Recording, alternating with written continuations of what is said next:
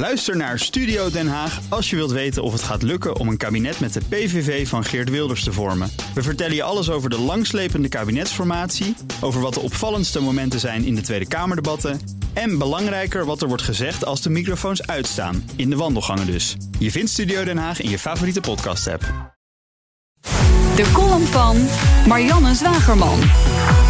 Ik heb hier bijna elke week wel iets te klagen of te zeuren over media, journalisten, mensen van de pers. Maar toch begrijp ik niet dat deze beroepsgroep al jaren helemaal onderaan bungelt in het lijstje van instituties waar mensen vertrouwen in hebben. Het Centraal Bureau voor de Statistiek publiceerde dat jaarlijkse overzicht gisteren voor de zesde keer.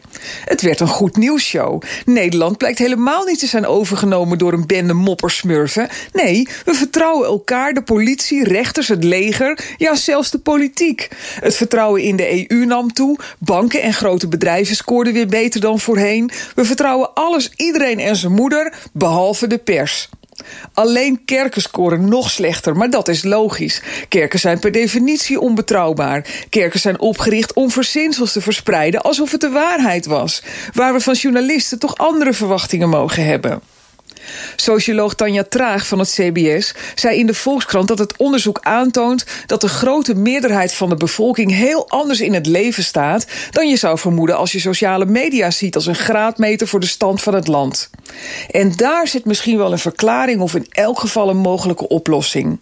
Gemakzuchtige journalisten zien ophef op Twitter en reuring op Facebook al jaren als een makkelijke manier om hun productietargets te halen. Niemand bellen, niet op je fiets stappen om eens wat te onderzoeken. Nee, achterovergeleund scrollen op je smartphone met een kop koffie in je andere hand en je hebt binnen 10 minuten weer een stukje in elkaar geflanst. Het is treurig, maar de dagelijkse realiteit op een heleboel redacties.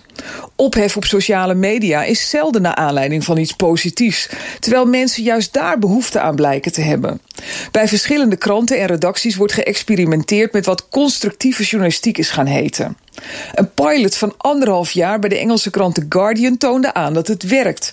Mensen hebben de buik vol van horen wat er allemaal mis is in de wereld. De verhalen in The Guardian over dingen die goed gaan vielen op, werden tot het einde gelezen en gedeeld op sociale media.